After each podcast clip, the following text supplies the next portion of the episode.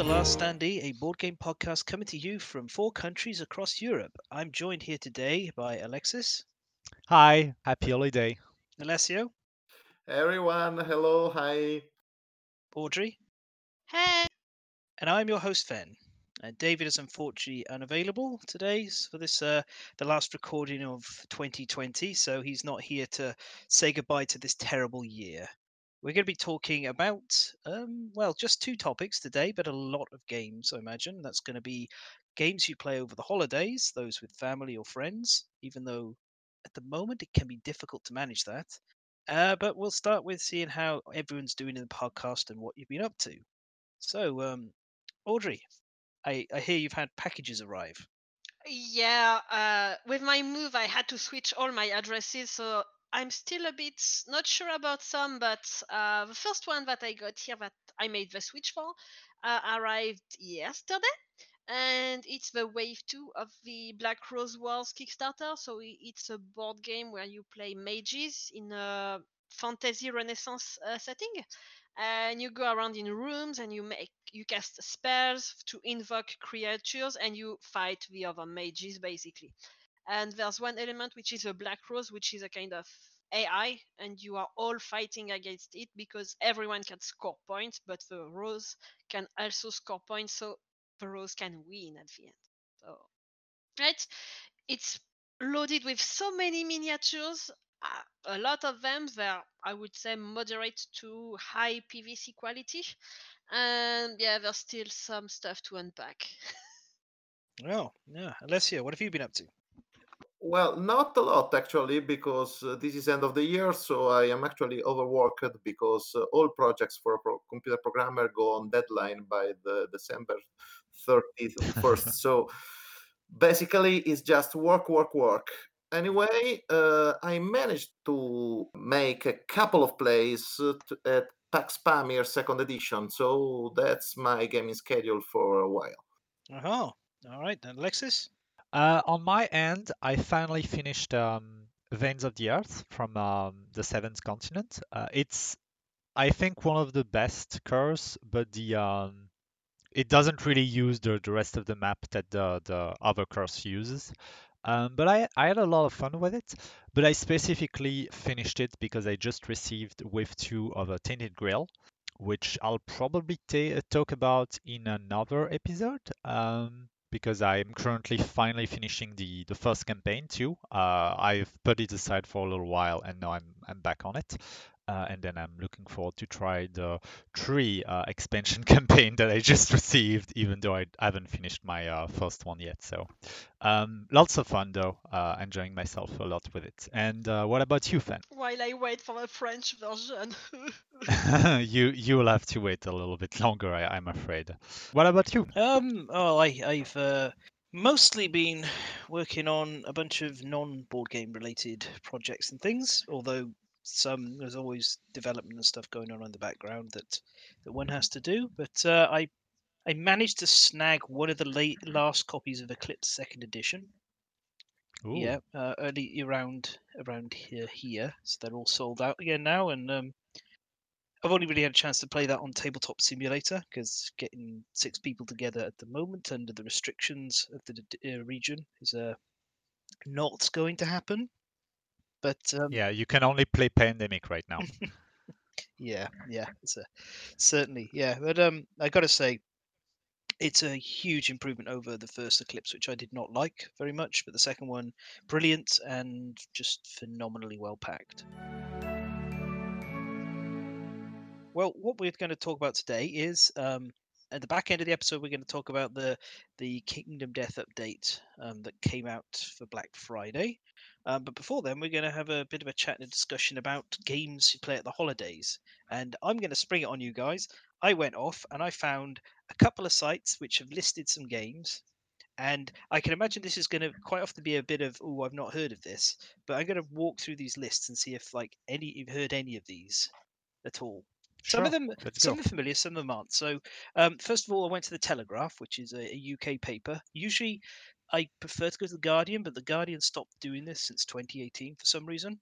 So Oh, actually, I'm just going to plug something here. Um, I, I don't know if the article is out yet, but my little sister just wrote an article on a board game that uh, we can play during the pandemic with uh, two or three people. If any of our listeners uh, speaks French, I'll definitely try to uh, add a link to the show notes or to our Discord. Mm, yeah, that would be great. And who knows if they pop up in the list or not. Um, okay, so this is the, the Telegraphs list. The first one's called Herd Mentality, and this seems to be one of these party games. Um, you know, with like questions and cards and things. Apparently, the most obvious answer wins. Um, Never heard of it. I haven't either. It looks cute. It's got a box which is uh, patterned like a cow. You've got to write write the answers to the questions down, and the majority. Uh, if if the if if you give the majority answer, you win because you're within the herd. And if you're not with the herd, you get stuck with this pink cow that apparently indicates uh, that you're destined to lose or something. We know that if a game looks cute, it's winning you over already. Yeah, yeah. It's got the good little pen that you keep the pink cow in and everything. Um, but uh, I hadn't heard of that one before, so I couldn't say how it plays. But apparently, it goes up to 20 players, which seems a bit reckless in this um, day and age. I'm sure that the 20 players playing herd mentality. Oh, would be better event. Package. Oh, package. Yeah, be right Delivery. Nice. Sure. That was completely unexpected. Coming The, out um, of nowhere. Yeah. The the next one is Throw Throw Burrito, which I have seen. It keeps cropping up. It's from the guys who made Exploding Kittens. Yeah, I've I've Ah, heard that one. Yeah. Yeah. Yeah. So, has, have either of you played that, or do you have any idea what Um, it's like? It's I've not played it. I've played um Exploding Kitten a little bit, which is like um Mhm. I think a more fun Uno. I've seen it on the shelves a few times, and I've sort of looked at it and been like, hmm, what is it? Up to six players, and apparently it's dodgeball meets card play with very super soft burritos that you throw at each other. So, Yeah, it, it is an uh, uh, it is it was launched this year. I think that it uh, I saw the announcement because I follow the blog of, of Matt Inman, the guy from Exploding Kittens. So yes, The next one I have never heard of ever. Um, I haven't even, I think, heard of the company does this. It's called Taco Cat Goat Cheese Pizza. That does sound like a very party game It again. does. It does. Apparently, it's a, it plays a bit like Snap, but you have to match the image on the card with a spoken word.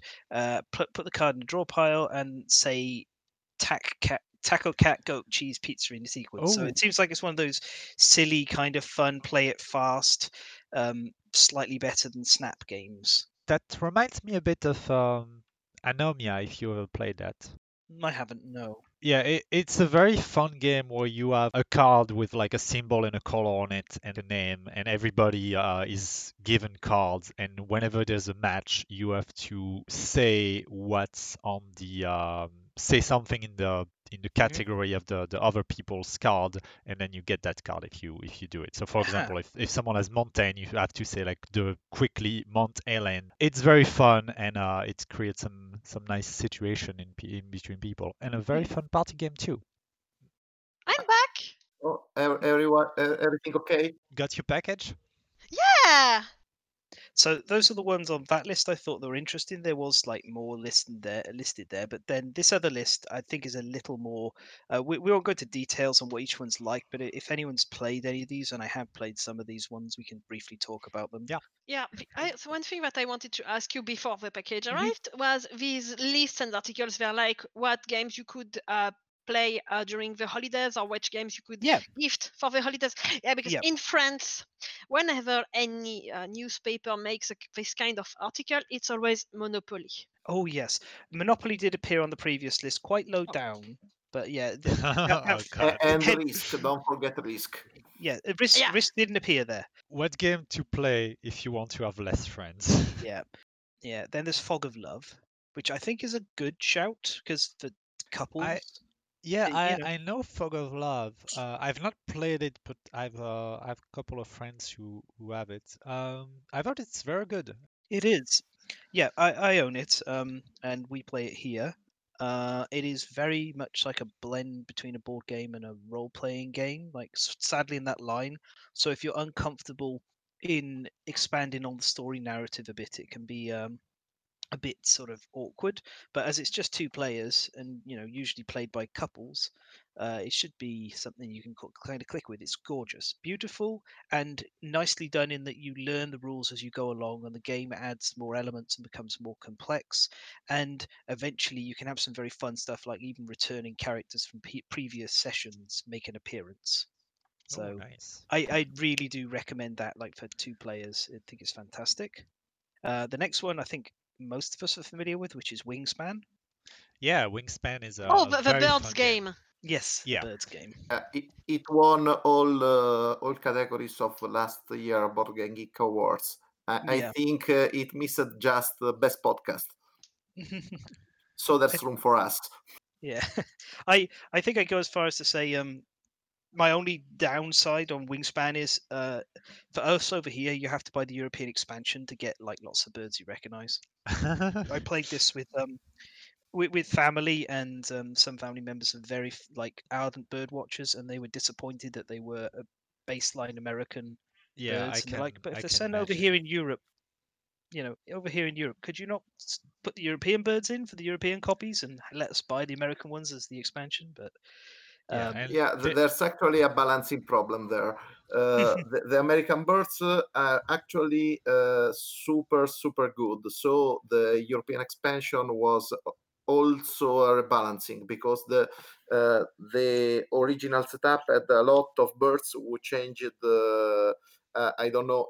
They can change habitat. Switching habitat is very powerful, and there were plenty of those. Uh, and there was a lot of padding in the American version. hmm, I see. nice. Uh, I I've played a bit of it, especially the the online the the um, computer version. Mhm. Um, I'm more uh, into Race for the Galaxy. I think that it's streamlined, more streamlined, and uh, a lot more fun to to get into the tactical mindset of it. I I agree.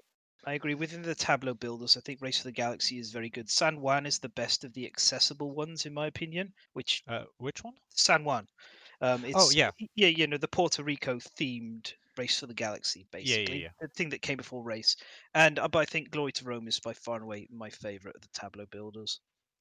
Um, okay, well, next of all, we got Tiny Towns, which I own and I can thoroughly recommend. Uh, so, for those who are not familiar with it, um, you get a little 16 by 16 grid. Uh, you have a bunch of cards in play in front that every in front of everyone, the same cards. They show where you're going to put resources on your grid, and then you get to convert those resources into a building in one of the spaces where you placed the resources previously. It's very much like kind of constructing Tetris pieces onto your grid and then shrinking them down and trying to get the highest number of points. Um, the real uh, like crunchy bit that gets you though is whenever somebody picks a resource for their turn, everybody gets that resource. So you have to do the best you can with whatever people are picking and try and have space to be flexible. Yeah, i if I if I remember correctly, uh, it's also something that you have in uh, in Agricola and Mm. uh, Caverna, and I, I think it's it's probably the most interesting part of those those games where you have to think about the other players' um, economy. Yeah. Yeah, Yeah, it- that's what made uh, Puerto Rico good. I am so bad at these games. I am just so bad because I look at my stuff and I look at the other stuff and I just have no idea what they're trying to do. Like like a lot of those games, um, I, I I think that it's universal, but Mm. my mom just plays them, does not understand the rules, and still wins. And I'm pretty sure that most moms do that. Yeah. Yeah, that is a mum thing, certainly. That's a mom thing, yes, definitely. yeah, yeah, yeah, and get very flustered and get very upset and be like, I don't understand anything that's going on. I, I'm not having a good time. "Oh, I've got the highest score. What? Yeah, yeah. We've actually While had. winning. I, I actually, Exactly. and I'm describing the last the last game of Wingspan we played. Well, that was actually the result there. Um, so yeah. Uh, well, anyway, Tiny Towns, one to six players, scales well, and I will say you while you do have to pay attention to what e- other people are doing if you want to do really really well you can just manage by just getting whatever resource they're picking each turn and doing the best you can so yeah and it's not too expensive either it's a reasonably priced game for what you get uh next of all they got dead of winter mm, Oh, I Mm. played this one. yeah yeah i Oh, think we've all played this one yeah. have we Yeah. Yeah, I I was in Italy and I was just barely starting to reading Italian, and so I had to read the cards and I could read them, but I had no idea what the words that came out of my mouth meant. it was You know- stupid. that ga- that game kind of sticks out in uh, next to uh to the other ones, right? Or is, or is it just me?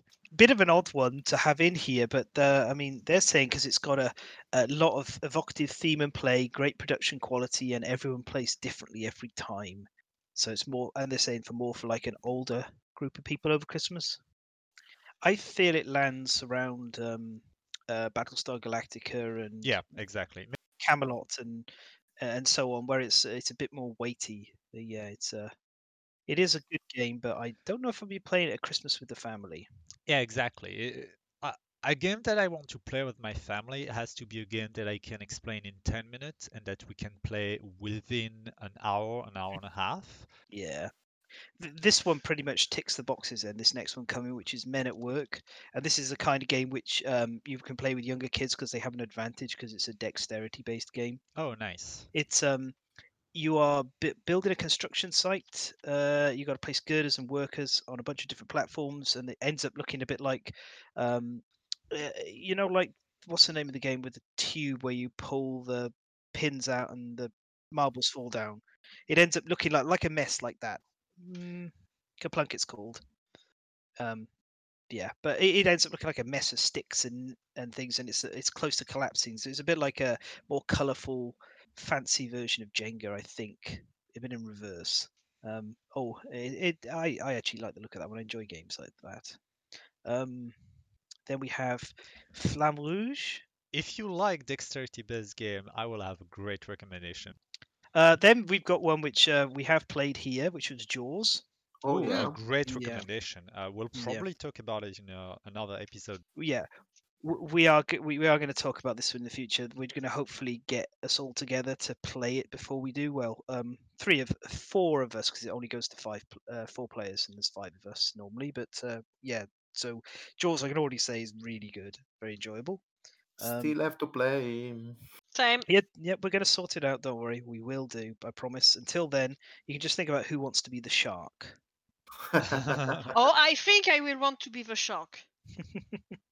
uh, then we got mysterium which is always Oh. a hit Yeah, I, it- I gifted it to my mom because Mhm. she liked uh, Dixit from my that my sister has, and we never got to play it. oh that's a shame yeah, still have to play. A friend of mine has it. It is uh, ac- uh, absolutely gorgeous to look at. To look at uh, uh, anyway, it's Mm. very beautiful. It's a very high production value. Yeah, it, it looks good. The art is gorgeous. It plays nicely, and it lands. It's a lot of fun to be the ghost, and a lot of frustration simultaneously. That joy that everyone talks about, where you hand somebody a couple of cards and they fixate on the wrong thing entirely, like the color, and you're like, "No, I mean the hats, the hats," and you can't say anything. And then you try to give them another card later on with just a hat, and they look and they go, "Oh, look, these two previous were green, and this one's now yellow, so it must be to do with this and you're like no there's a hat on it can't you see the hat or it's- or you put down something because you thought that it was uh, something completely different, like thinking that it was a, a, a car instead of a boat or something. oh yeah yeah or, or you put the card down and they look and they go oh that's obviously this and you're like oh god yeah it's obviously that it's obviously that but i didn't i didn't think it was i didn't see that. Um then we got the old classic survive escape from atlantis which was of course Yeah, been around a long good. time. Yeah it's surprising how good it is considering its age. Like it's it's an old game. I mean Yeah, th- that's actually uh, part of its charm uh, because uh, everyone can grasp the mechanics. It works uh, very fun. It puts you on a timer. It's very good. Yeah, it's quite a nice tactile experience as well. 1982, that's where it's from. That's a very Oh. old game. That's older than me. Hmm. Yeah, that's uh, that's incredible. You you are younger than that. I'm 89, Oh, and Alexis is even younger. Hmm, that's a that's that's as very old old. as me. Shame. Yeah. It's the version they got here. I think is more modern. I recall the version that my grandfather had, which had all plastic pieces that you took off the board. Um, like plastic island pieces and and the green plastic sea monsters. Yeah, um, Very tactile experience. A lot of fun. yeah. I think that I had one like in the 90s or something when I when I grew up. My cousin had it, so we played it uh, when uh, we were together on Christmas and on holidays. So that's actually a very good uh, game for holidays. Uh, then we got Splendor, which keeps coming up on the lists, and I mean to to pl- pick it up, but I don't like it. uh, no. Tell us why. Or shall Ah. I? Shall I describe it first? It's meant to be a. Yeah. Uh, well, no, you describe it. Actually, you describe it and then tell us why you don't like it. Uh, well, I don't remember I, everything, but I remember there are jewels cards, and there are numbers of them, and you have to pick. There is a kind of draft, but it's it feels like a draft, but it's not a real draft, and. I, I mean that's be, that's going to sound stupid as I said earlier that when there is player interaction I don't see it but there there is literally none or, or I felt like there was none, and I felt that it was missing. But if it was there, I would not have seen it. So I don't, just don't know what to do with this game. I played it at a convention I, I, five years ago, I think, and Uh, it, Yeah. It's a kind of a deck building game, right? A Uh, little bit I like Dominion, right?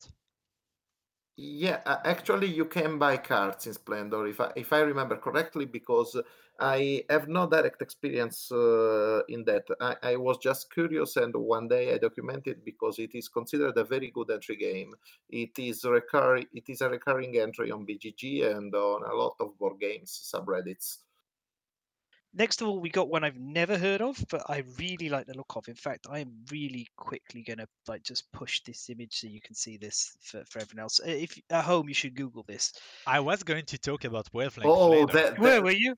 I, I, I- You- Yes. then Oh, then, um, go ahead. You Hang on, take over. Here's wavelength. Wavelength might be hard to describe without an actual picture, so I'd invite our listener to Google it quickly.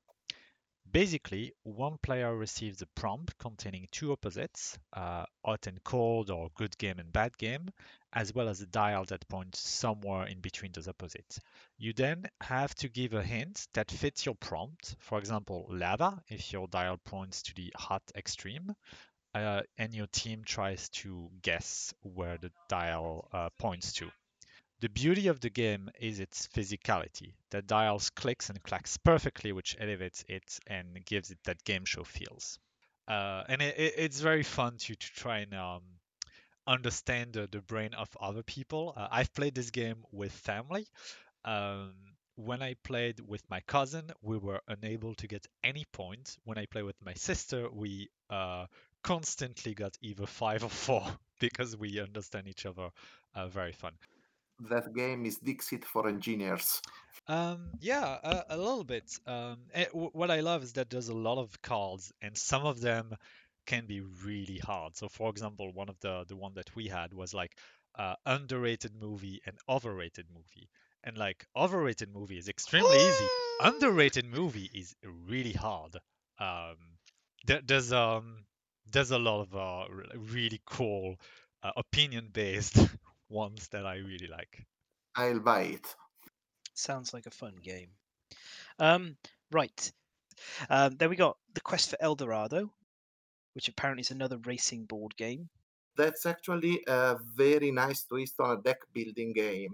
It's basically a deck building game where all players begin with the same deck, and you can uh, move. The, the, the goal of the game is to complete a race to the door of El Dorado, and uh, you can either buy cards or spend cards from your hand uh, to get points to move. And uh, it is very simple, as in all Knizia games, you basically end up with wanting to do more than you can actually do. And uh, it works because it's very fast. It feels like race. There are multiple paths to victory, and it's so easy to be played that actually my six year old kid is very good at it. Nice. Nice. And um, and then we got our our obligatory ticket to ride cropping up um in the top five. And I, I'm gonna say This is this is the one I would pick myself, which is Ticket to Ride New York, which is the shortest. It only covers up to four players, but I'll be honest, I do not want to play Ticket to Ride with five or six players because the, the, the it wears out its welcome. I think I only played USA, Yeah. and yeah, there are some points where it, as soon as you get over three people, it's just impossible. Yeah. Well, if I was going to rank them, I'd put USA at the bottom. Like I'm not going to play USA under any circumstances. Yeah. It, Um, Europe I quite like. Um, and Nordic countries I quite like as well. I really enjoyed Switzerland, which is a two-three player specific map. But this Ticket to Ride New New York, I think was just been the best of them. You're done in 15, 20 minutes. You get all of the experience of Ticket to Ride, and you're like, oh, well, let's just have another one. Let's play best of three, which is pretty cool. Uh, speaking of which, the entry level um, cooperative game turns up next, which has already been mentioned once today. pandemic. Pandemic. Yeah. Yep. Yeah. Perfect Uh, timing. hmm Very appropriate. Um, it's just just a good game when it comes to being not too complex, but easily able to overwhelm you when you're playing. Not like mechanically with the rules, or this is too much, but like oh, this situation, we we can't deal with it anymore. Um, it's uh, uh, it keeps the difficulty on a knife edge. Yeah, I would uh, I would definitely more um, recommend Pandemic Legacy. I think that it uh, managed to make that um that knife edge play into a, a story which is very interesting. Like you are able to win despite having really harsh odds, and then the game offers you a bigger challenge, and you ma- manage to keep escalating so that you constantly ride that high. Uh, it's very well thought out.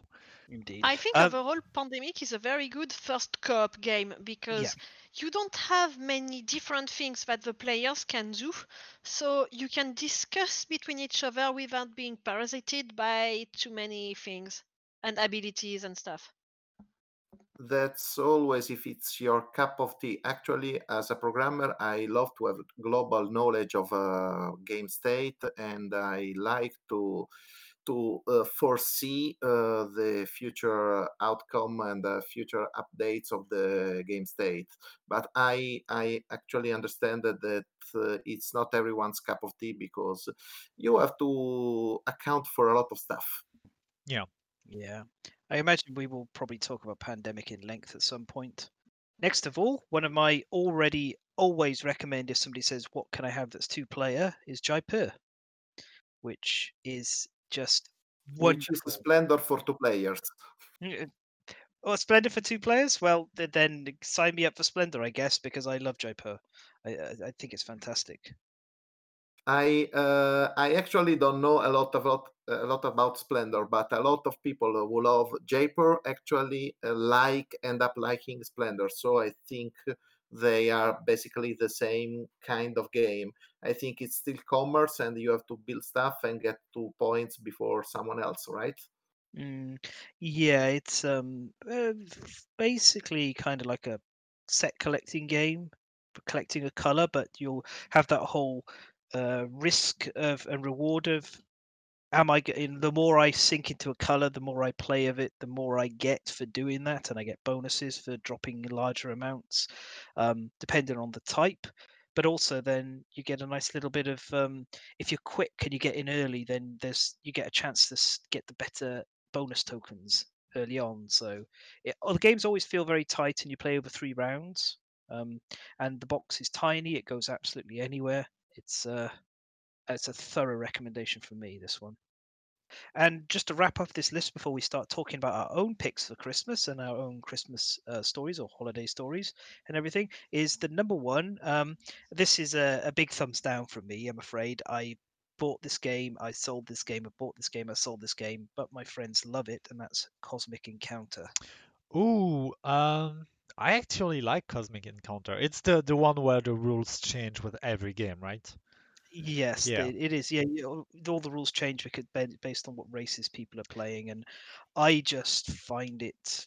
I don't know. I've n- it's never engaged with me, but everybody else I played it with always loved it. so it was only me who had a miserable time.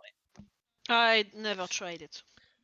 So to explain this quickly, Cosmic Encounter is a lot like Risk, uh, except that every player plays a different race of alien with different power that completely breaks the game.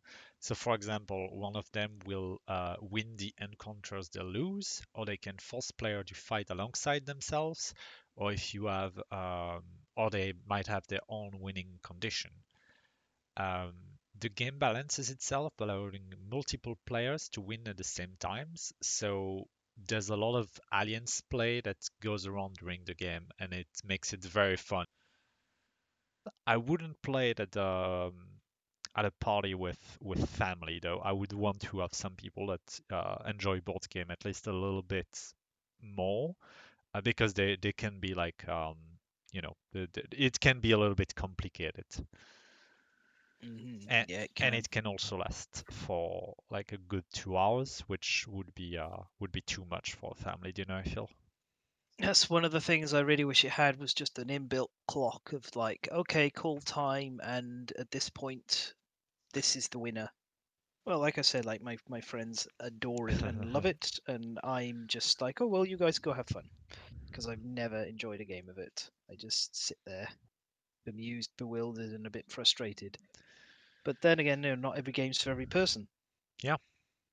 Yeah. So, anyway, uh, speaking of uh, personal uh, enjoyments loves, let's talk about the games that we like to play over the holidays. Stuff we play with our family when we can, or perhaps friends. Perhaps we're having to play them over Tabletop Simulator or their own um, proprietary uh, get programs this year. But uh, let- let's give it a go. Who'd like to go first? Oh, I have one uh, which is uh, very Christmassy. so basically, I have the tradition of playing Chaos in the Old World with uh, two of my old fellow uh, colleagues from university and my brother, because basically it is an old game, but the Italian print of the of Chaos in the Old World uh, is uh, actually didn't go out of print for a lot of time. So I snatched a copy and gifted it to my brother. And since then we play it on the on Christmas actually when it's Christmas uh, the day after or St. Stephen's. I don't know if other other countries uh, celebrate that day. Nothing like skulls for the gods, for the god of skulls on Christmas. yeah, blood for the blood god and uh, skulls for his throne of skulls. So yeah, uh, basically it's not out Christmassy, but it is our Christmas tradition. You know, I played uh, I played Space Hulk with my brother uh, the day before I got married, so we are that kind of gamers. uh, actually, I lost both games. We ended up playing until 3 a.m. I mean, if you have fun, have you Yeah, really that's quite lost? fun. Yeah, it was a win. The, the, the, the day after on the morning, I got married, so I lost on all the line. I was going No, to suggest that you couldn't be lucky in everything. Yeah, of course. I, I actually wanted to delete this sentence. Please delete it in after in post production because before my wife hears it.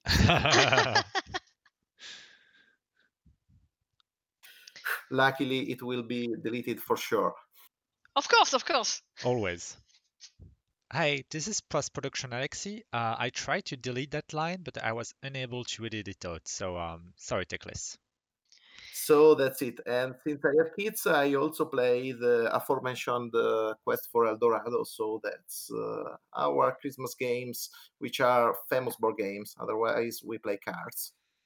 Yeah, we, we play cards a lot in my family. The French game uh, Belote, Yeah, where you play with a traditional uh, 32. Is it 32? that that Yeah, is an incredible. a deck of cards. That is an incredibly uh French game. Yeah, I- I'm, s- I'm, s- I'm sorry. My grandparents used to play it. They taught us, and since then, it's it's a thing that we've been playing. It plays fast. Uh, it's something that all the family can play. And in my family, we are not a lot. I have a sister, and basically that's it. Since all my cousins have kids, we don't see them anymore. So it's me, uh, my parents, my sister, the boyfriends, and it's done. And Yeah, there are Yeah. always four people saying, "Oh, I want to play Belote," and the others, the other two or three are like, "Yeah, we'll watch." It, it's like bridge for French people. Uh, Actually, a lot of countries have the, their own traditional set of cards. For example, in Italy, uh, the traditional set of cards is from Naples and it's 40 cards. I, I think that's uh, 52 cards, the, the French set, the hearts, clubs, spades, and diamonds. Yeah. 52. yeah, 52, and you make it 32 if you take out uh, everything from two to six included. Yeah, just get rid of all the boring numbers. get out of here. And the ducks. I love the ducks. They're my, my favorite cards. Well, th- th- that's the game that my grandmother will play, and uh, now that I'm father, I only see her at that time. So yeah, we we want to spend time together. So It's a very fun game. with my parents, they like to play Key to Double. Uh, it's a kind of Gambit. It's somewhere between Gambit Seven and Herd. What was the name? Right, Herd. Uh, oof, Herd mentality? You, you put me on the spot. Yeah. Herd the- the- mentality. That's it. Herd mentality. Herd mentality. Yes, thank you, mentality. And uh, Key to Double is a bit the, the, the same almost thing because you have to uh, you have a question like how high is the tallest peak jump? How high is the highest peak jump exactly? Oh, Um, and so every team will make guesses, write it on a uh, piece of uh, whiteboard, and you put all the whiteboards together, and then you have to bet where you think the real answer is with uh, chips. And you put them together or on a board, and then depending on where the real answer is, you get the points or not. And the last question, you can bet all your points and then get no points if you uh, completely fail the question or get double your points if you win the question which is why the game is called key to double Yeah, I've um I played Gambit Seven a while ago at a convention. That was, but that was very enjoyable and good because everyone could sit in the groups that they were playing with and still take part in it. So it worked very well. yeah that's the advantage with games with silly questions like high high is the highest peak jump because no one knows I, to be brutally honest, if someone had told me that pigs could jump, I would be like, "Are you sure?" Because I've I've I've encountered a lot of pigs. My aunt uh, owns a farm. I've never seen them jump. my They're guess would be like to do it. 40 centimeters. no no no it's 70 Wow. i just googled it up it's 70 yeah, so, so you learn stupid stuff the more you know. On my end, Yeah. a game that we often play at um, during uh, family uh, family gathering is called Rampage. Um, you have a little town made of um, cardboard uh, to make the buildings and meeples on those buildings, and each player plays um, as a kaiju. And what you do, yes yes, it's it's really really fun. Uh, It's Rampage like the video game. Somewhat. I used to own this. I had to sell it when I left the UK and moved because I didn't have space for it. it's really great. Wasn't there a video game called there was. Rampage? It's not like it, but it's a similar idea. It, it's similar concept, but it's not the same Yeah. um, IP. Okay. what you do is that you're going to like pinch out uh, a meeple to throw it against a building to try and destroy the building. You're going to uh, blow fire by uh, s- um, blowing onto the building to try and make it fall. You're going to uh, just move your uh, move your kaiju by uh, actually uh, pinching a uh, puck across the board, and the point is to try and eat as many civilians as possible. It's a very tactile and, and fun game to play, and what's very fun about it is that the whole family can play it. It's uh, it's really great. Remember when I mentioned that convention where I played Yeah. and don't remember Splendor? Uh, I think one or two years later they did a real size rampage. Oh, People were wearing uh, Dino pa- pajamas and they had to move around and yeah, apparently great. it was lots of fun. I can imagine. Yeah. It's also known as Terror in Meeple City. It Ooh. Yeah. name- I imagine because of the problems with uh, the Rampage got licensed to make a movie in Hollywood with The Rock. with Dwayne Yeah, that's Johnson. very Yeah, possible. and that that one was based in the on the video game actually. Okay, okay. That was that was yeah. Uh, I I would really recommend it. It's always a fun game to um to play together. Yeah, just make sure you've got plenty of space around because it's definitely a standing game. It's not really for sitting. And not Yeah. a cat. well, or a cat, a cat would be amazing at it, really, but they just wouldn't follow the rules. the biggest cage of all. Um, the other game that we uh we often play is um Sushi Go, which is uh a, a Mm. very very fun little party game that's kind of like a a deck builder, I guess, where you receive the It's a drafting game. yeah, it, it's a drafting game. Yeah, that's a better. Uh, you you receive the hand of card, uh, in which you're going to pick one, uh, then hand your hand of card to the next player, and uh, you do that until there's no more card in play. Uh, and the po- the point is that you're trying to build um, basically families of sh- sushi. So you want to get all the makis or all of the tempura or all of the you, you just want to to get a certain number of points. And because of the the way the points are distributed, uh, you have to think a little bit if you want to try and um, block another player's um, block another player's uh, gameplay or if you want to go for uh, a specific objective. It's um it's a lot of fun. It's very easy to to learn and very easy to play. Uh, Yeah. You do need at least four people if you want to have fun with.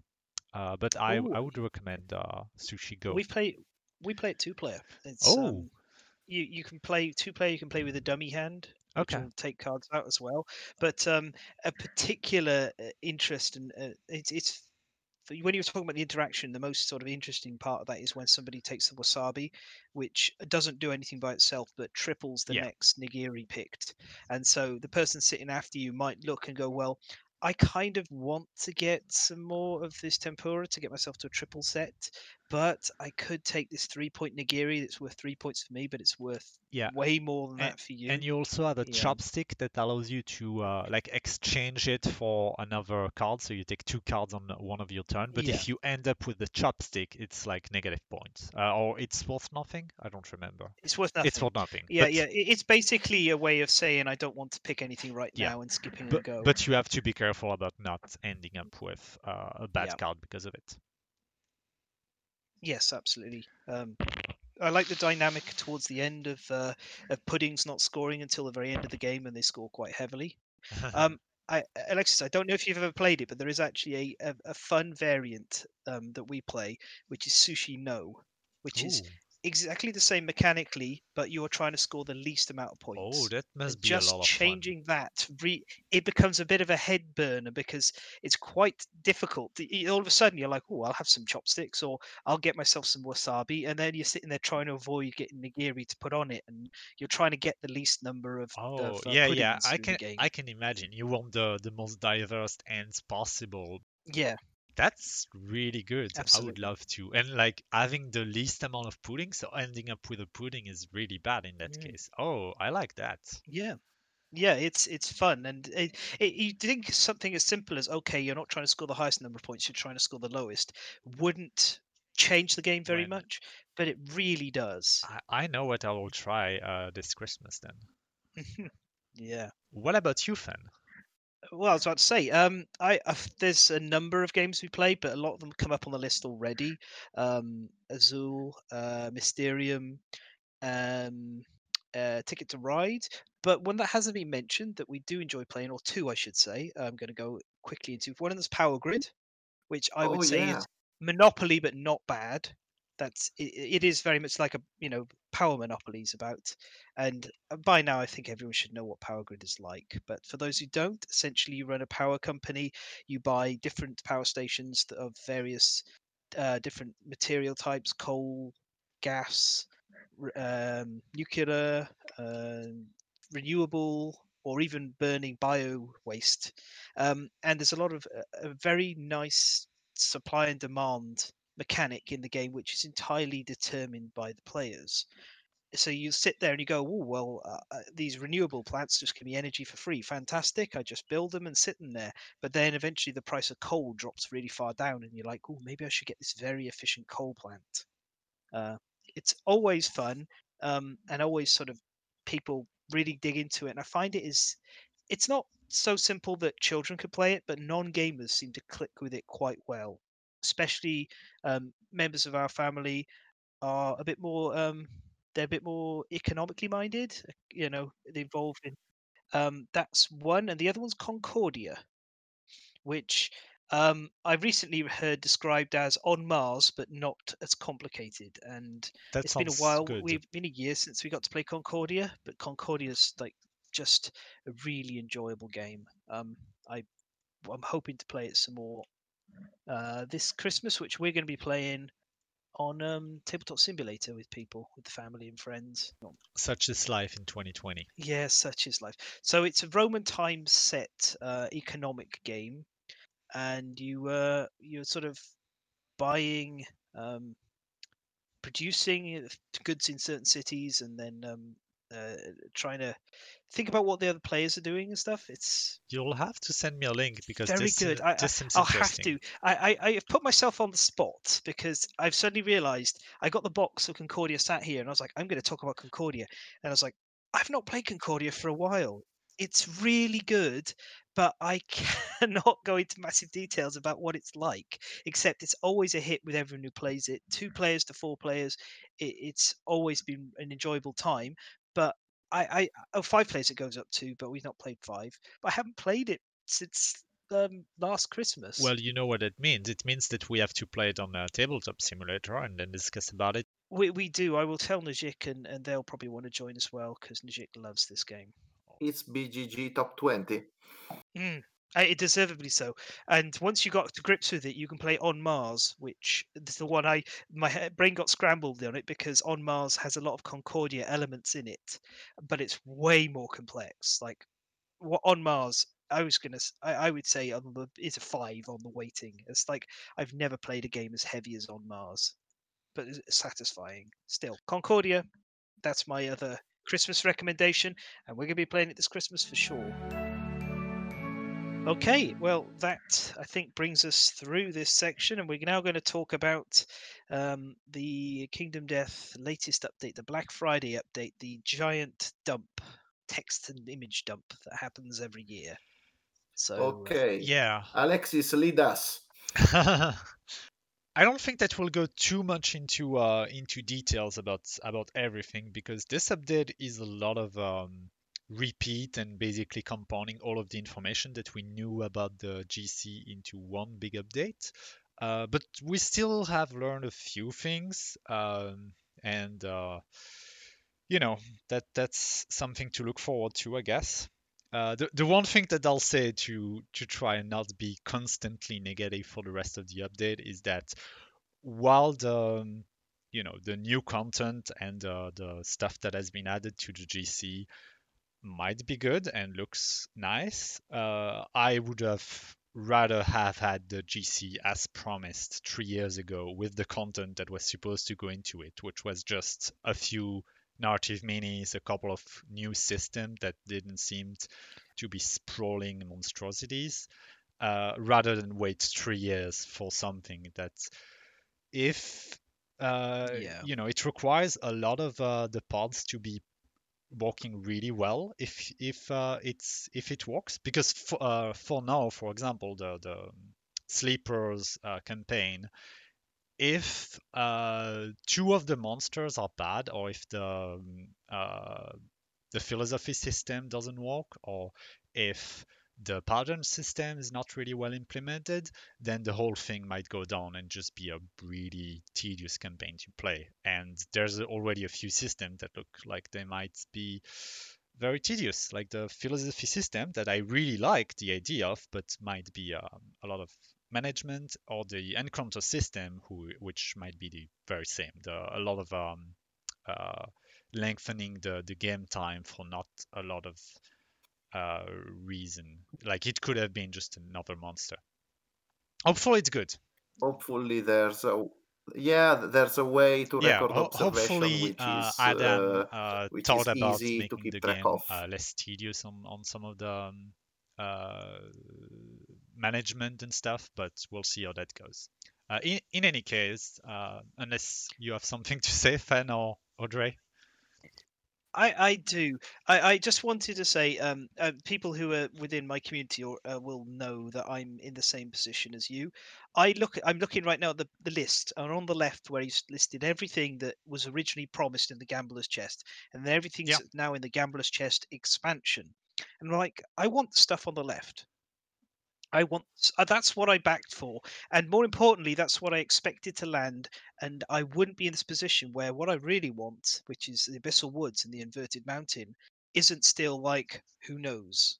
Yeah, Mm. at least three years away. Yeah, yeah, and- and you know that's that's my biggest problem with this is I I wish he'd done what he did in the first Kickstarter, which is he was struggling with the Lantern Festival. He had a load of ideas. He realized that was too much. Yeah, He, he he took a fifty dollar expansion and he realized it was going to be this big like four hundred dollar brand new game, and he had he had the humility and the self awareness to say, "I'm not going to do that. Here's your fifty dollars back. I'm sorry." Uh, Uh, I want to do justice to the king and the king's story and the scribe, and I'm going to do it properly. But we'll do a new Kickstarter, and we'll get some new stuff come in, and we'll reprint the old stuff. I like that. I A thought good, it was, it, a yeah, game developer is someone who knows how to kill their babies. yeah, it was. It was a really well uh, respect. I respected that move, and I Yeah. was like, I, I like this. I think it's a shame, but I think it's best for the Kickstarter and the game. And the new Kickstarter landed, and I was like, fantastic. You've you, you've put, put, put and and uh, you know you've shown that you can control yourself and you can be Yeah. sensible.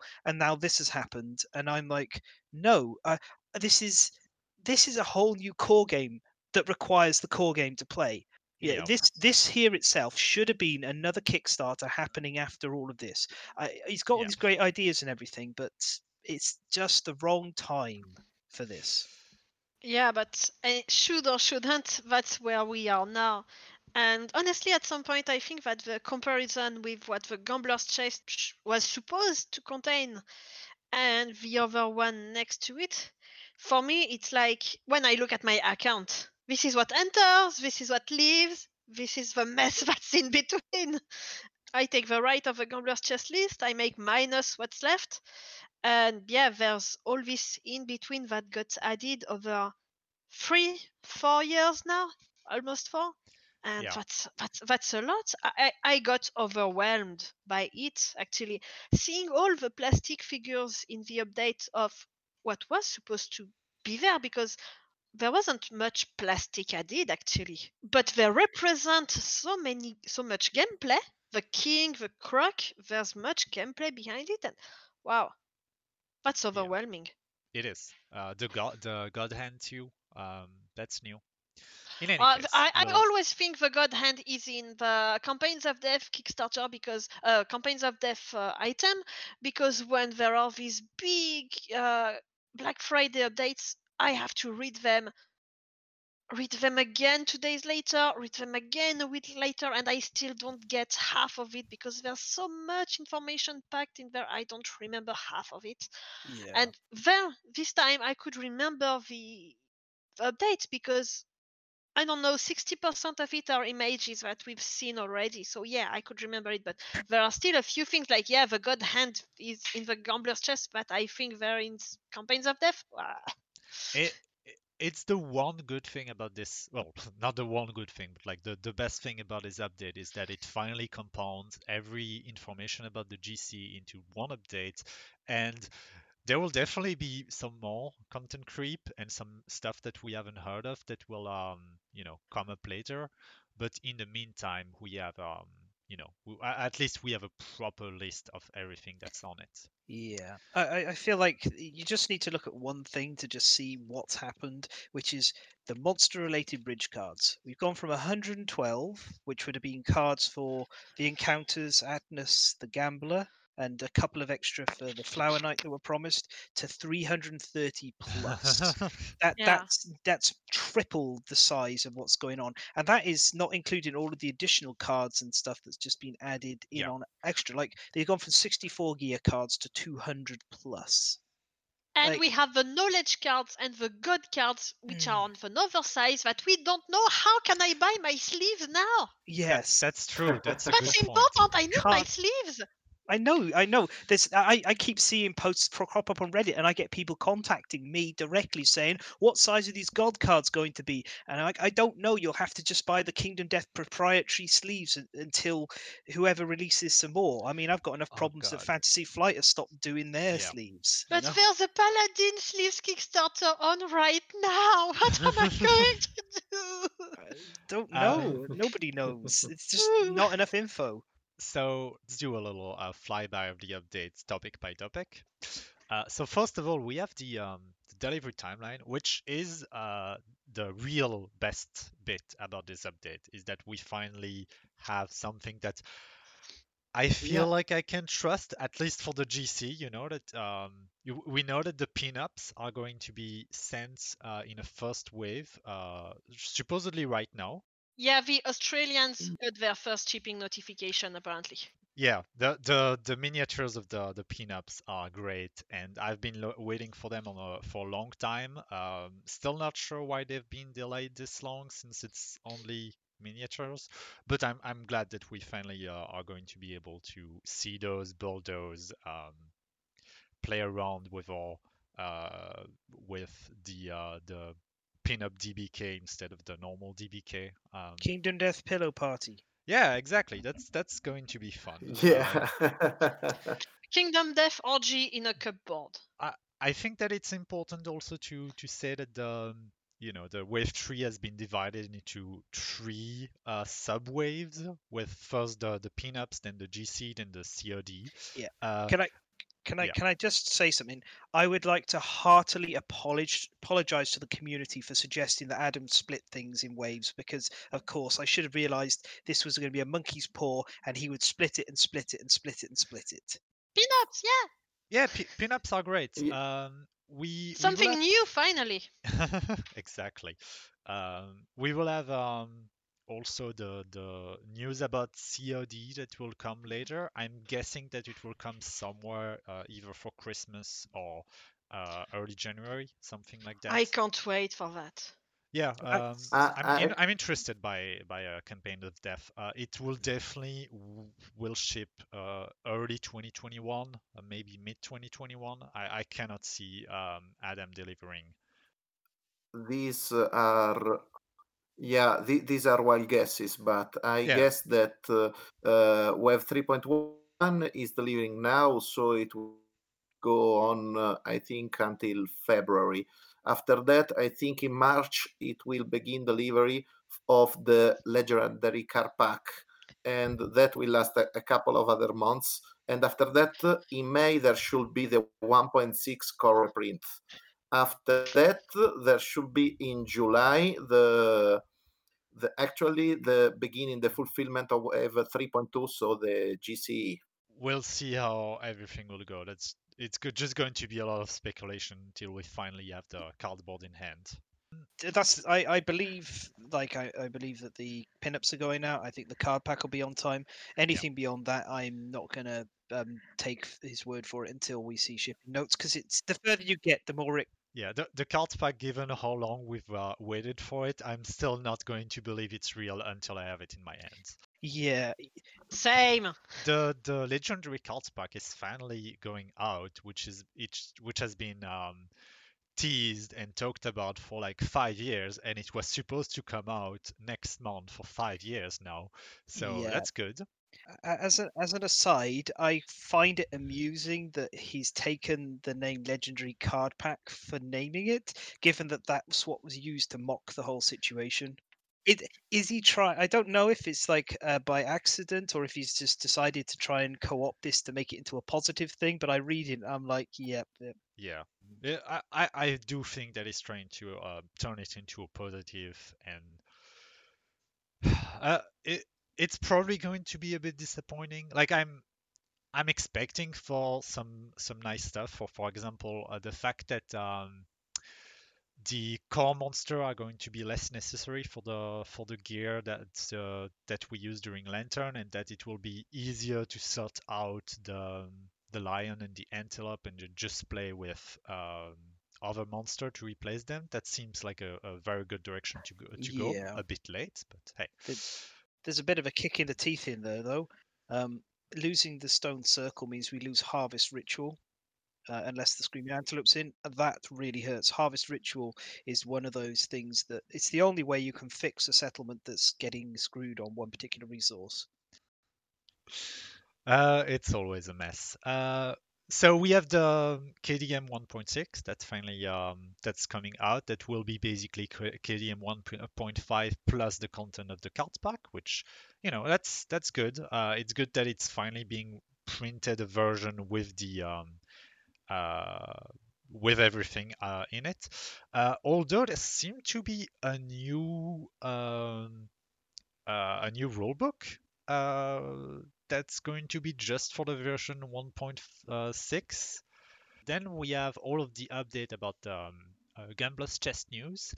Uh, I, I don't think that we're going to go into detail with everything because, as we said, uh, a lot of it is just going to be um, you know repeat of the content that we've seen before. Uh, first of all, we have uh, all of the narrative minis that uh, are going to be into it uh, finally in plastic. So I think that Audrey is very happy about those. Yeah, yeah, yeah. I I, lo- I, I love. I love the narratives. I'm so much happier about the narrative minis than uh, I am about any armor set. I think that they all look really good with uh, interesting dynamic, uh, custom uh, custom bases. Uh, which ones are your favorite? Putting you on the spot there. Yeah, I love uh, the Shadow Stalker, the one that's wearing uh, Sunstalker armor and she's leaping in the air. And yeah, I think she really has that um, dynamic kick that some others have less, and I just love that. yeah. Tough guy, tough guy, the fat guy. Yes, he looks he looks amazing. I love him. He, he's really uh Yeah, um, I would say, uh, interestingly, I think my favorite, my least favorite, both wear the same armor set, and that's the Magma Masochist. I like, uh, she's got a nuclear scythe in uh, dragon armor, and she looks incredibly dynamic and um, unusual. And then uh, the Champion of the Goblin, who just looks like an armor kit survivor. He- he- He's my least favorite. I just really dislike. oh. It's it's it's just an armor kit survivor, but at a, resculpted at a bigger scale. Because you can do that almost that exact pose with the armor kit. The, you know, it's got a nice base. I my favorite one is the uh, the cockroach queen. Uh, I think that she looks amazing. I, I love the, the bug. I love the the pose. Uh, she has a very uh, a very fun uh, base too. She's my uh, my different favorite. Then we have like um, a little highlight of the pattern system. Um, I I don't have anything to mention that hasn't been mentioned either by Fen on his Patreon or you know in other places. Yeah, I, I'm just going to quickly surmise that um, the pattern system is a interesting system, but it has some real problems with the way it's tied mostly to instinct. Although interestingly, the rawhide bandana is just linked to survivalism. It doesn't have the insight trigger on it for some reason. I find the keyword triggers on the pattern stuff to be very inconsistent. The gear itself is um, the stuff that's been shown here is a bit lackluster, but the imitation butcher mask looks interesting. Yeah, we'll have to see how how that works. A lot of um, a lot of those patterns I I feel don't really seem to be that uh interesting from the one that we've we've Yeah. seen up to there. So yeah. Say that, but there is one. Yes, the hypersight visor is great. A hypersight visor is it forget that it's like a bit kind of genre bending. It's a unique and unusual and incredibly well balanced ability that I think is fantastic. Yeah. It's a kind of interesting thing that should be coming out for the game for sure. You spend a slot to improve the quality of your resources. Yeah, actually, the pattern system anyway is very interesting. So uh, I hope that the padding cards works work like the negative fighting cards or the positive disorders. So they are there just to not making to make to keep stuff interesting with some of randomness. Yeah. But of course, uh, the, the, the right bandana is of course less than a right headband, so it will be your third choice actually. The ability is also uh really not that great. Like even if it didn't re- uh if it didn't use the white bandana, if it was just something that you can craft, I don't think I would ever use it. Um, no, it's it, it's it's just wrong for the way that the game is played in that period because Rawhide is a crit set. It doesn't even work with Rawhide. It doesn't work with No. um, uh, dagger specialization. It doesn't synergize with any of the elements that are on it. It's just really weird. It's really odd because Yeah. this is Bright Eyes um, pattern, and she's a dagger. Yeah, and and it re- it requires a dagger specialist too, which Yeah. makes no sense because it doesn't synergize with daggers at all. Anyway, No. uh, we have the scout system, which this is something that I'm really happy to see. I'm really happy to finally have news. I'm really happy about the way it seems to work. I, I love the the smaller um, the smaller gear grid. Uh, I think that this is going to be a lot of fun to play with, uh, and I'm looking forward to Yeah. it. Oh, a- a- as- Fen pointed out, anyway, that's the EV keyword on the equipment, which will work only if the scout is not considered a returning survivor. I actually love the idea of a two by two gear grid, which could help in a pinch. Yeah, and the and- cipher rival thing is also very, very smart to And do, you'll- to, to do and implement. Yeah, you'll also have to balance, I guess, uh, scout gear and actual uh, combat gear in case you want to to have them uh, into the fight in a pinch. I I think this is this is going to be really interesting to play with, and that's probably one of the the best new content from the GC. Yeah. Um. Then we have the encounter. I don't think that there's anything to say about the encounter. It came out uh, a while ago, and it's just the exact same. Uh, I, I think the shame here is that it was interesting when there was going to be two different encounters. Yeah. The fact that there's just going to be one means that it's going to be a lot of repeat for the next three years. Yeah, yeah, it's it's it's a shame. I uh, that's like as much as I like the smog singers, I do think it's kind of sucks that now we're only getting one encounter. Yeah. Um, you know, showcase your system, have two different variants of it. At least we could have seen a bit more about the plastic tooling for the encounter uh, giants. oh yeah, I, I would yeah, have there's still the resin prints. yeah, Yeah. Yeah. I would have loved to see a little bit of the process. Uh, on a completely uh, strange news, after Adam said that he would not would not uh, do any content creep anymore, we now have the Wanderer system uh, added to the GC uh, and uh, three new uh, miniatures that are just thrown in and not on the original list, with Lucky as a Wanderer. I luck, sorry, not lucky. I really like that. I'm really really happy. I like it. I feel like there should have been shop content. Yeah, it, it should have been shop content, but uh, I'm happy that we're finally seeing what the wandering system will look like. Uh, I like the the way that it's introduced. Um, seems like it's going to be fun. also because uh, actually wanderers and philosophies if they work they will uh, lend themselves to be shop content in the future Uh, definitely, they, they will be easy to to use to introduce new white boxes. Um, yeah, uh, we, we definitely will have one with the the ley line, uh, the blacksmith, the archivist, and uh, uh, plague mask is the doctor or something, the plague doctor. the doctor Yeah. the male Weapon- weapon- doctor Weaponsmith, not Bla- blacksmith. weaponsmith, my bad. Um, yeah, The champion weaponsmith. She's the um, weaponsmith who was trained by the Cyclops Knight. yeah, that that looks um that looks good. We'll have to to see what's up with that, I guess.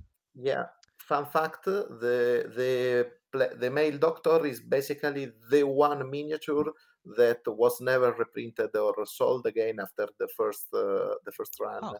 on the shop that's interesting because i'm trying to buy one uh, for ages now okay, well, if, if I ever see one on uh, on eBay or something, I'll uh, uh, oh i you get up. it Um, we we also know that there's two new Flower Knights cards, but we are still not sure what they will be. Uh, I don't think that the Flower Knight can be fixed with two new AI cards.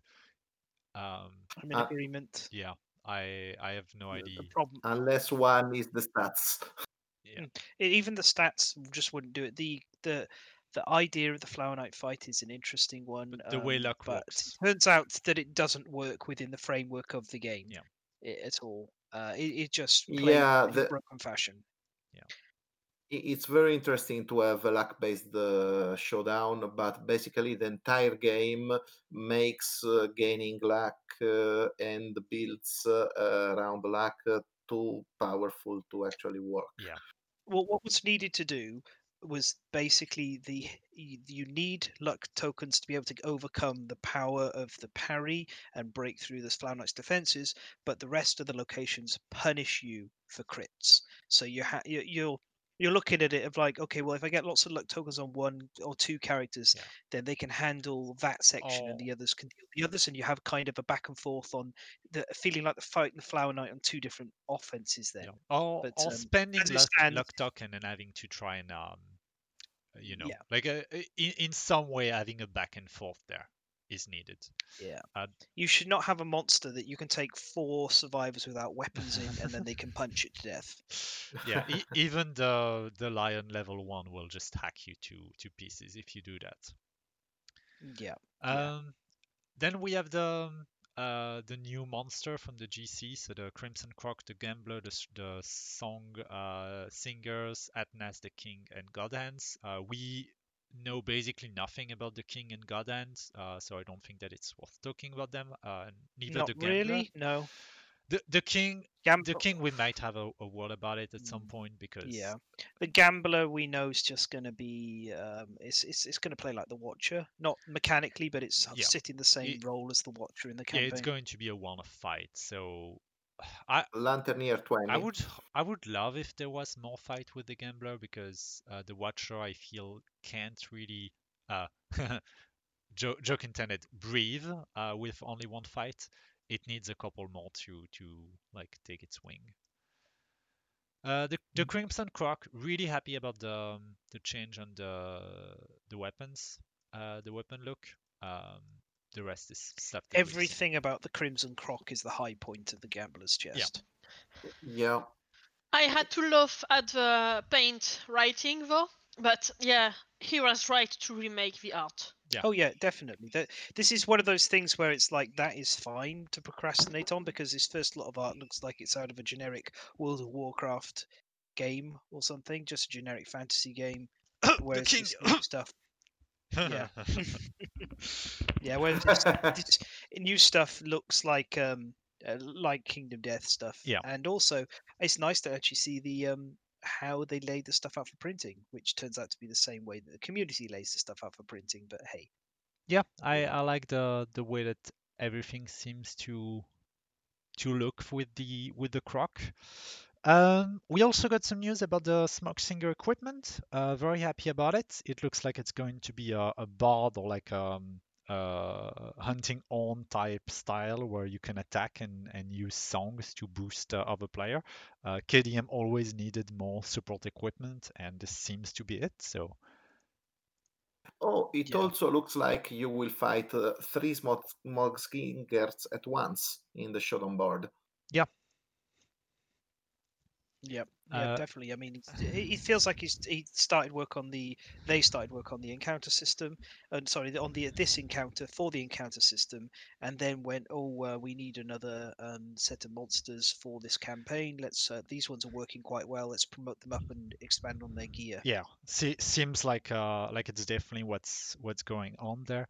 Uh, I I feel like there's a, some kind of like um siren type uh ID there. Yup. Like it, it kind of looks like the the siren lu- um luring the the survivor and trying to make them sing.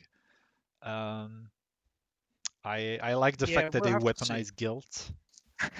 I, I don't know. I, I don't trust stuff which uh, tricks you into guilt. Yeah. Uh, m- maybe uh butchering them They and are making boob yeah. maybe butchering them making cool uh, looking armors out of them is is the right way to go. Yeah, well, you'll have to go through a lot of emotional breakdowns. um, then we have a co- yeah, Teclis. Uh, no, yeah, actually, the, the very cool part about the gear shown, I think that is that uh, with Crimson Croc, you have gear which works on bleeding mechanics and it works by renewing itself. And Honed is actually uh, a solid mechanic. It is all that Frail should have been. Uh, Also, there's the there's the fact with uh, with the smog singers equipment that we actually have supports which just do buffs to survivors in a very consistent way and while they sing they can keep singing so that's a very interesting uh, new level of play and new depth yeah. Uh, the the problem with horns is that it makes weapon um you know kind of useless if you if you use them wrong. Uh, I I'm not sure if I really uh would ever bring a weapon like if it's around uh, weapon crafted here. Uh, I don't think I would ever bring those out. Uh, Yeah. you remember that you could have whetstones uh, someplace during down the line Yeah, yeah, may- maybe, but we, you know, that's that's one gear to put in your in your grid. It Yeah. just feels like if if it's five and it's early and you might lose it, that works. If it's a strength five and you know you try to bring it against a level two and it just breaks, then you're you know basically out of a weapon. The way it's going to work is the way that the community have used Frail, which is Yeah. Frail is completely irrelevant because players do not let Frail trigger. Exactly. So these weapons depend on their cost are either going to be underpowered or overpowered. There's no in between with this kind of mechanic. It's an all or nothing thing, with the exception of the Bloodglass Longsword because you can repair your own edge when you break it. So you're not encouraged to be super careful with that. Instead, you go at it, it you break the, the edge, and then you get a bleeding token and fix Yeah, it. I- I like I think the lot. longsword is really good. The longsword is is well designed. That that should uh, actually have like, been like a basic uh, version of Honed, you know, that you you spend one to to repair it. Yeah. Yeah. Um, you spend a, a blood token to repair it.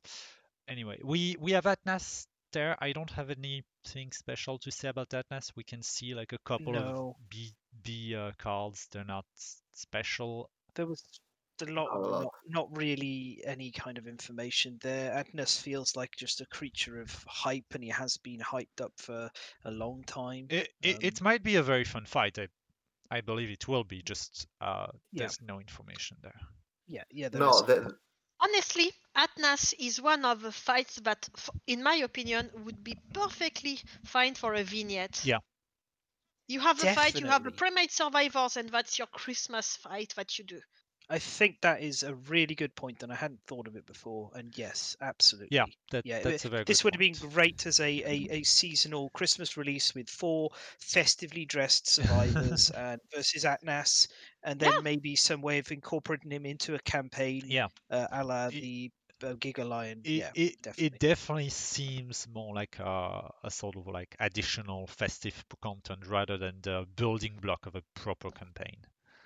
But maybe we will get the law that fits it. I, I don't. Yeah, We don't I mean, know. we, we don't know. We'll see. Um, we can see that. the law we do know is um, that he's the Storm's master. Yeah. And then we have uh, the king, uh, still not showing any new um, resculpt. Uh, Fen, do you think that there there might be a um, resculpt coming? I I don't th- I, I don't know. I my opinion is that the model, and I own two copy, no, three copies of this model. Um, Fifty percent of the right, the supply. I own the res one of the resin ones, and I own two of the plastic ones. The plastic one, which was due to be in the Lantern Festival, has to be retooled. There's no argument about that. Um, it is. It's got very poor uh, quality yeah. in respect to the Christmas of the details.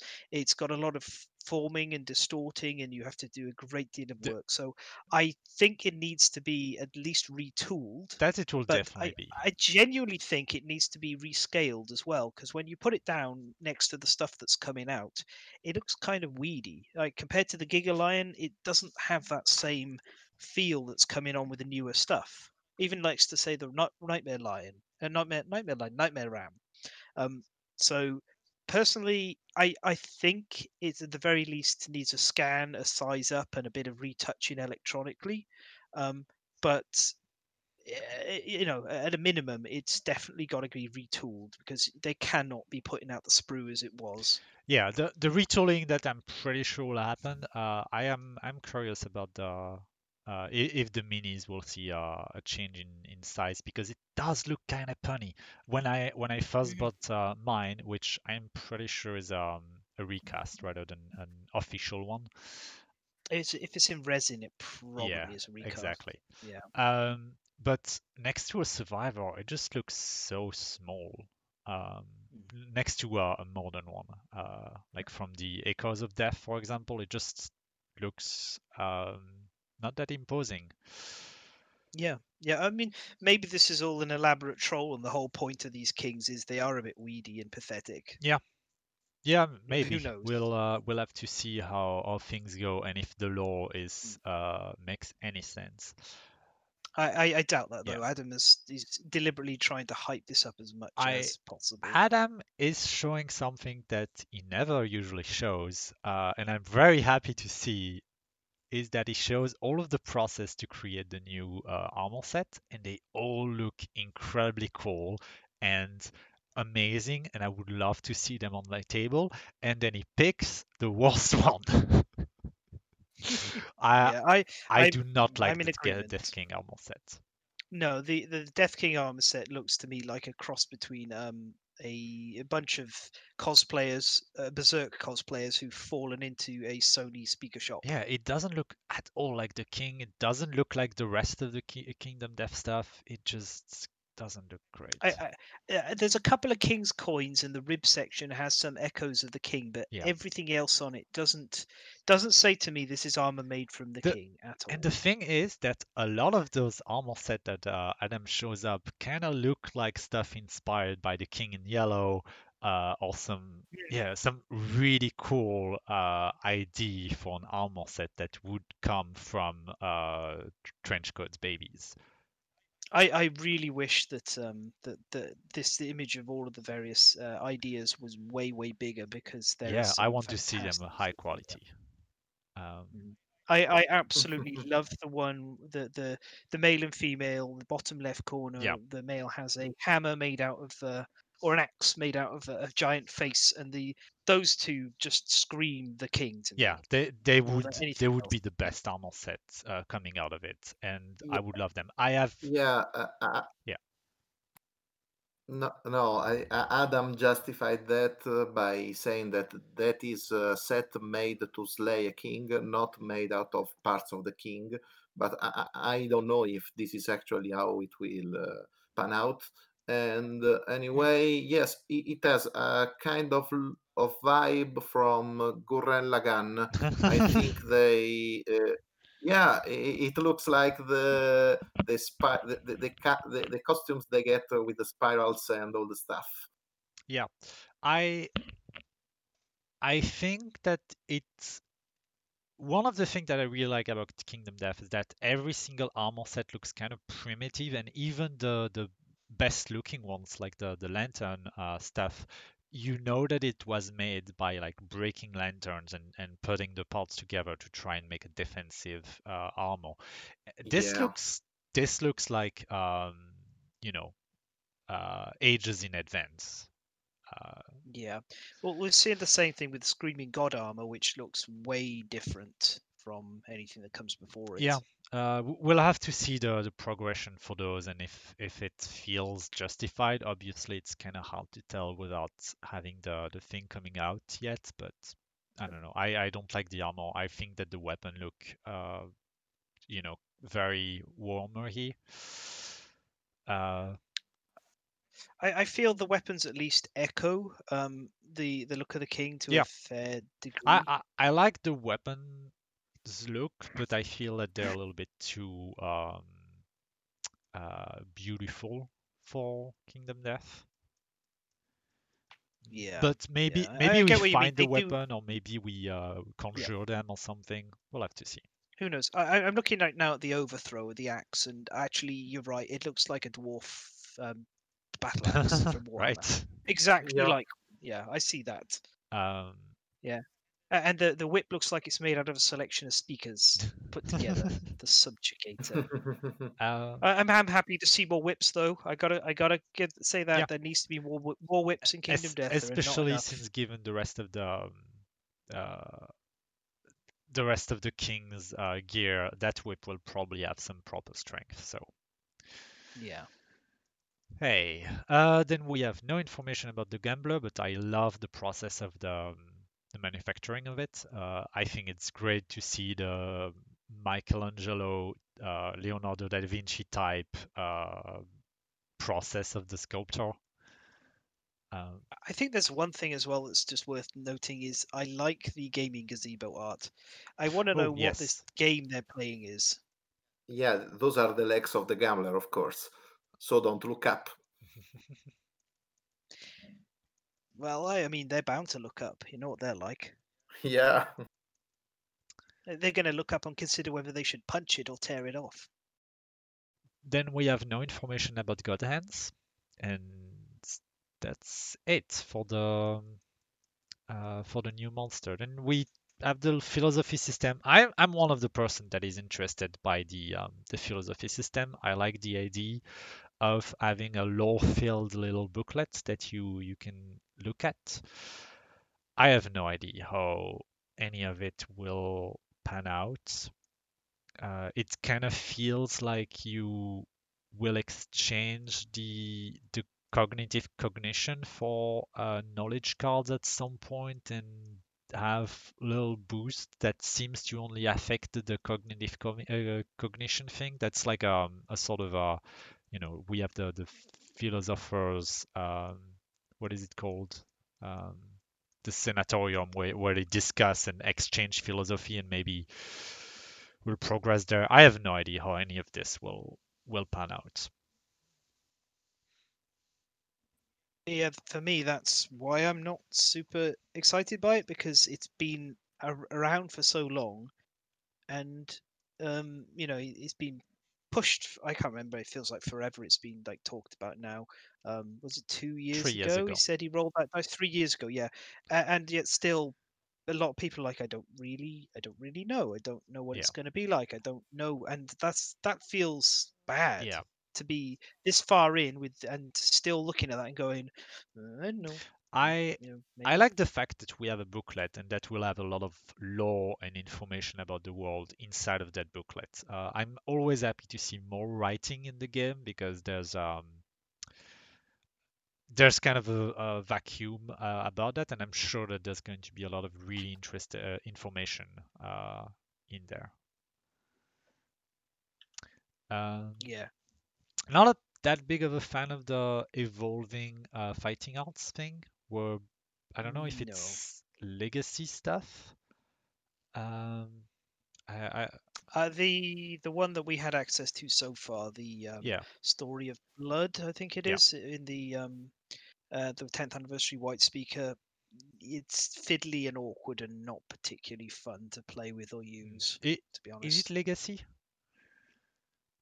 um, it's a strain unlock and then it upgrades while that survivor has it, and then when you get it again, I think it's only upgraded during that campaign. Okay, so where do you fill it? The the little box in the it directly on the think- sheet? I don't know. Mm, Yeah, I think you have to draw a little sheet on your survivor We'll box. we'll have and to I see how we're that going to works. get new. Um, Uh, I I do like the the way the um the mirror eye uh knowledge fighting out looks though. Um, the the look of it and the um the abilities where you you need to uh match your gear grid together in some ways.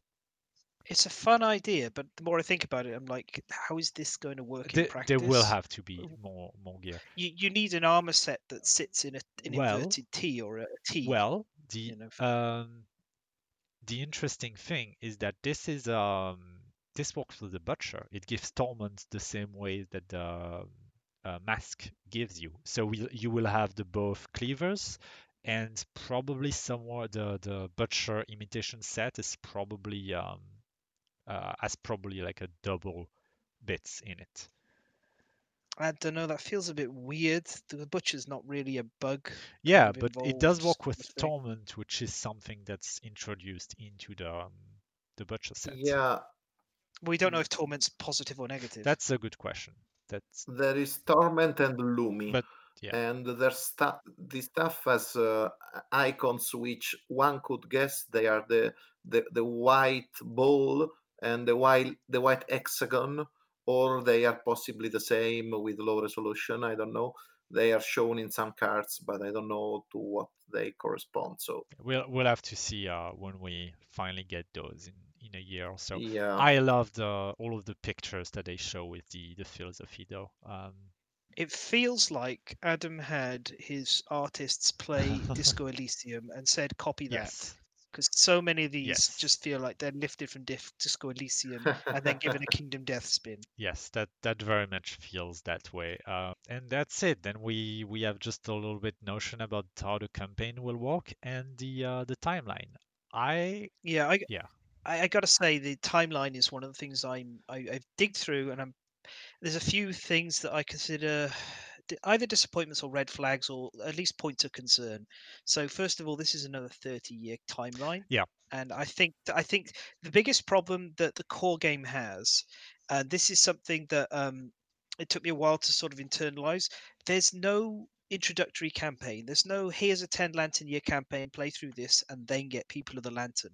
And that just it's a huge thing to ask for players who are first playing the game to get through. Now, sure, they're gonna lose and die around lantern year three or five or six or whatever the first few times they play, but it, it just it, these short campaigns are the kind of things we really want to see. yeah, that that was the most interesting bit about uh, Campaign of Death, for example, to Yeah. me. Yeah, exactly. Yeah. And so I looked at this and went, oh, another 30 year campaign because I'll be honest, I, I start to mentally check out around 20 years in Yeah. Lantern. Uh, and I don't, I'm worried that this is going to be the same, the same experience here where it's just, I think that's one of it- the reason why people like uh, People of the Stars and People of the Sun so much Yes. more because there's a lot of i- it's a lot quicker to to deal with. Even even It's if it's only a few years quicker, it just goes faster and there's there's also a big feeling of escalation in both of the ends of those campaigns. They really feel like you're building up to something. Yeah. The events of, of stars that that's a whole other problem for uh, Lantern. Yeah. And I feel Yeah. like it won't happen in in um uh, Sleepers because at the very least in this time it seems like it was built towards that uh It, it it does, but that that's my first concern. Is another thirty year campaign. Mm. The other one is it doesn't feel like there's a way to put any additional monsters into this. yeah, it's very because busy. if you look at the sheet, it's saying uh, we've got up to level six quarry monsters. None of the existing monsters have any way to go up to level six. Ah, but that's why you get uh, Campaign of Death six months Yeah, but- afterwards. exactly. That, that that's a real kick in the teeth if that's what happens. Yeah. that that kind of sucks. Um so and i'm looking at this and it has the same problem. There's one major problem that crops up time and time again with the kingdom death timelines and that is what on earth are you doing after lantern year 12 up until lantern year 20 with regards to your quarry monsters? Sometimes maybe you've got some bits and pieces you want to get and so you can kind of eke It- things out a little or you're like hunter level three. I, I hope that the level four, five, and six is a revelation revolutionary enough that you are brought on to wanted to fight them again. Oh, let's fight the level four Crimson Croc because we're going to upgrade our armor, yeah, and that'll Uh, step the Yeah, I really the- hope that there's a new level of armor Mm. And that's the problem. That that brings me to the other sort of problem. If he was planning to do that, really should say it, Yeah. and not saying it in there is a failure, a big failure to just kind of leave this hanging gap of question. Yeah. and so we're left speculating on something that could make or break the experience because as i say if lantern i think had two more quarry monsters that cropped up in the teens uh, um or one that cropped up in node 4 quite late on like the way the king does here i would be like yes okay this feels quite Yeah. complete but um There is a, a 13 years gap between the introduction of the Phoenix and the introduction of the the King, and I feel that's really way too long. Uh, it the King should have been, is. um, you know, Lion God level of power and introduced around year 14 or something. That would have at least filled those years a little bit. Mm, well I mean- y- y- that was Yeah. unfortunately never going to No, happen that that but wasn't going to happen. But I just mean like I just mean like there should have been a monster there. There, there does feel like there's a, a large gap Yeah. and um and i agree There, Uh, as I say, though, it could be our concerns are solved by the level four, five, and sixes of the earlier game monsters being um, being designed to fill the gap and provide gear and more progression. But I will say, I, I- they need to have some major reworking, like something clever done, because fighting a level three, say White Lion, doesn't feel that much different to fighting a level two. Yep. And there's a whole load of this in in the core game monsters, where like fighting the Dragon King, level one, level two, level three, it doesn't really Change. feel like a different fight. It- Uh, They still targets in the same The way. Gorm is just the only things one that I can think that really changes from one level to the another. level three Dung Beetle Knight has a big shift in behavior. Um, Um, because of no, how Burrow usually changed they it. don't. In- in my experience, it has a shift in difficulty, but the I've never I haven't felt really the. Uh, I I've only fought it uh, level three like five times maybe, so maybe that's not enough. But well, well, it, it feels for more me at least. For, for me at least, yeah, there's a big difficulty spike, but the way it behaves with Burrow kind of does feel like a, a- a change in the the, the the way that you have to Yeah. approach the fight. Uh, Um, it, it's yeah. it's a significant change done with a small card, is what I mean Yeah, yeah. there. uh, the the yeah. Gorm is the you know the best example there. Mm. Ooh, and we The Gorm is unique in every level. Yeah. we have a surprise here. Hi, David. Hey, how's going? Hello. Uh, It's all right. We were just talking about um, the concerns over what's going to happen with the level four, five, and six versions of monsters within the Gambler's Chest. Oh, yeah, that's that's kind of interesting. Yeah, I'm, I'm wondering how they will improve those uh, or like introduce those levels. Yeah, we were saying that what's really needed is um, a new armor set uh, at this level, or some new gear to give you a reason to to fight them at that point. Um, Yeah, probably the, the, the pure resources or the locked uh, behind level resources will give you the late game armor sets or something like that. uh, and Hopefully. possibly they will keep kings, uh, they, they will keep things interesting, yeah, for a while. hopefully. Um, I I feel like if they take uh, inspiration from the the Gorm, it will be a lot more, uh, a lot better. Yeah, yeah actually, the, the Gorm feels very different at every level, and uh, they did a perfect job in uh, conveying the Gorm being of a different age. Yeah, that's uh, the the Gorm is definitely the the gold standard of Kingdom Death, in my opinion. yeah I, I i began to despise it because uh, once you find the few the, the, the few couple of things that make the, the the encounter trivial you stop paying attention because uh, you can't unsee stuff. It's like the lion knight. When you find that you can just make it run uh, back and forth uh, and target it from the distance uh, the, the the showdown is done and solved so even if you decide to not use that, you cannot unsee that. Yep. I definitely uh I definitely get what you mean here. Um okay. Uh Fen is back. And I think we are here. Yeah. Um is there anything else that we wanted to mention in the the timeline? Oh, actually, that there is uh, true craftsmanship uh, to introduce, uh, I guess, uh, the pattern system. There is uh, the scouts of that being introduced by a milestone. And that aside, you fight the gambler at a lantern year 20. So it looks a lot like the Watcher. Um yeah, it's it's going to be uh probably somewhat similar in that regard. Uh, we'll have to see. The Garden is not on the timeline, so I'm guessing that the the, the same way that the um... oh no, it, it is on the timeline. My bad. Yeah, Uh, it's lantern yeah. year 30. So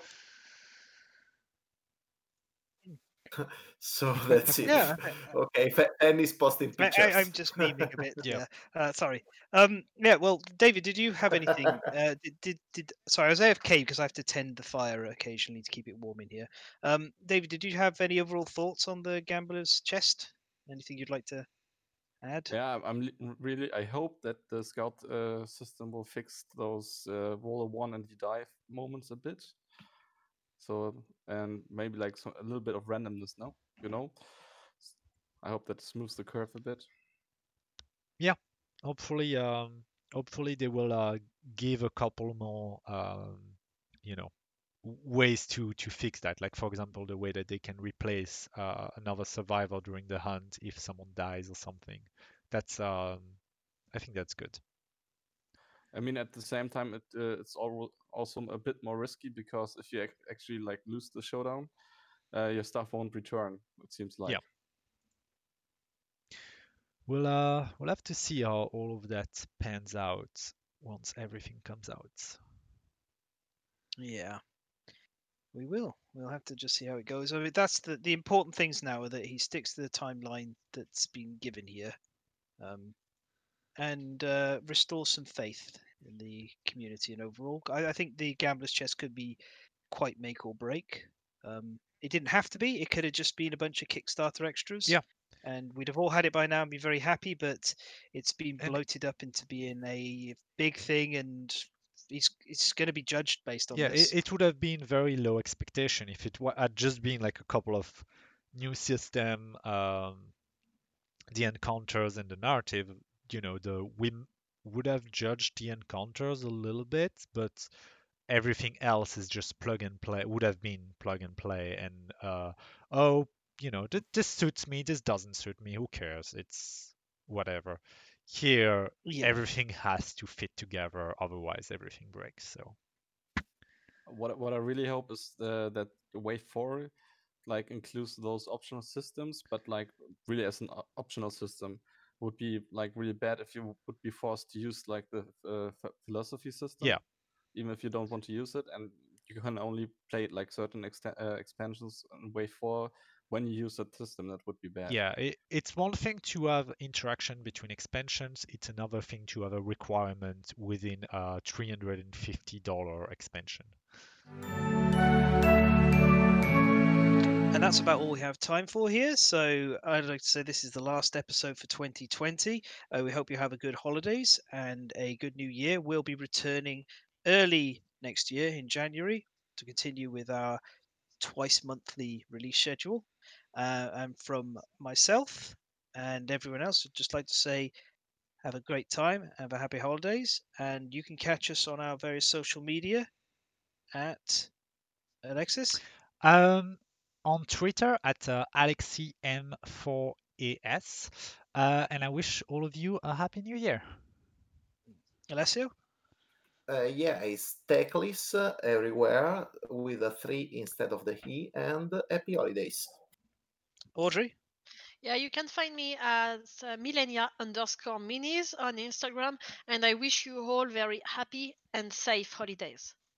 You can catch David on Reddit and on the various discords under Captain Yar with three R's. And you can catch myself uh, under Fen Paints at Instagram and Patreon. Uh, so uh, that's it from us, and have a great time. Everybody say goodbye. Goodbye. Happy holiday. Bye. Bye bye.